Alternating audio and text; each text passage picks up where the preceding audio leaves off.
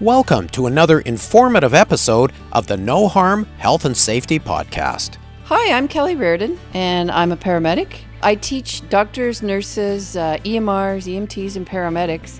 And one of the uh, safety concerns that I see, both uh, when I worked industrial and when I worked in the city, is proper lifting techniques. No Harm is the podcast for health and safety professionals like you. We're here to help you sharpen your professional skills and better understand emerging issues.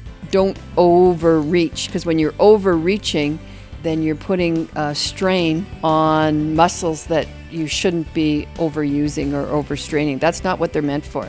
Sounds like a great topic. Let's get started. Well, hello everyone, and welcome to another episode of the No Harm Health and Safety Podcast. I'm your host, Marvin Polis. Now, this episode, we're going to do another one of our safety moments, and we're hoping that you'll take the safety moment and you'll use it as, let's say, an inspiration for one of your toolbox talks or even one of your staff meetings. Now, on this episode, we have another return guest and her name is Kelly Reardon. She's a paramedic and she trains paramedics as well. And there's a safety moment message that Kelly wants to bring to you. So go ahead, Kelly. Thanks, Marvin. I teach doctors, nurses, uh, EMRs, EMTs, and paramedics. And one of the uh, safety concerns that I see, both uh, when I worked industrial and when I worked in the city, is proper lifting techniques. So I was just going to go through a few lifting techniques, and you can visualize it. You can actually play along and listen and lift at the same time that I I talk about a little technique. So, say that you're lifting a box. It's really hard on your body to do a ground, so we call those deadlifts. So, anytime that you're doing a deadlift, you don't want a whole bunch of weight. If it's imperative that you have to get it, bend down, crouch down, but use your legs as the fulcrum. So, not your lower back and not your arms. So, use that abdomen, use your core so bend down, abs in tight, shoulders back, chest out, and then breathe throughout your lift also.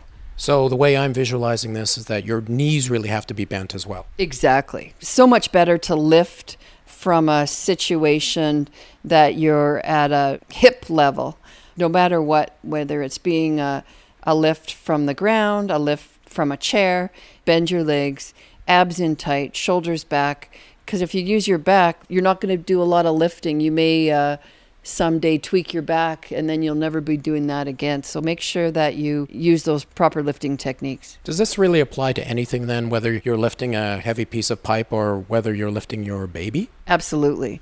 So what you can do, so if say if you're lifting your stretcher, you want to communicate with your partner at all the times. You want to have eye contact with them.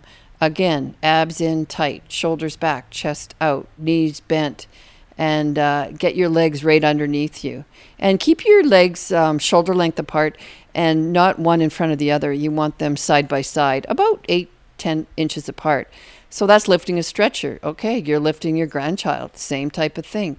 Don't overreach because when you're overreaching, then you're putting a strain on muscles that you shouldn't be overusing or overstraining. That's not what they're meant for. Now, here's a question that I've always wanted to ask. I know that this really applies to lifting heavy things, but what about lighter things? Is, is there kind of a threshold underneath which you don't really need to use this method? No, I don't think so. I think you should use it at all times. Because if, say, if you're gardening and you think, okay, I'll just put my uh, bag of yard waste away, while all of a sudden it's super heavy and you haven't gone for that proper lifting technique, that's a great way to tweak something and then down and out for for however long that you hurt yourself. So I say use it all the time. Use that in day to day life. Use it at home, use it at work, use it out in the garage.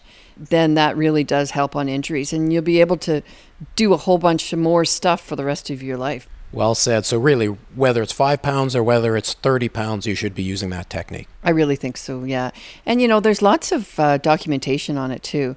We learned that at paramedic school, and I can't stress enough to my EMRs, EMTs, and paramedics about that proper lifting technique because you'll be lifting a lot of patients a lot of times. Well said. Well, thanks for joining us again. Kelly, we really appreciate this on the No Harm Safety Moment. Thanks for tuning in to the No Harm Health and Safety Podcast. Before we sign off, I'd like to mention some other news.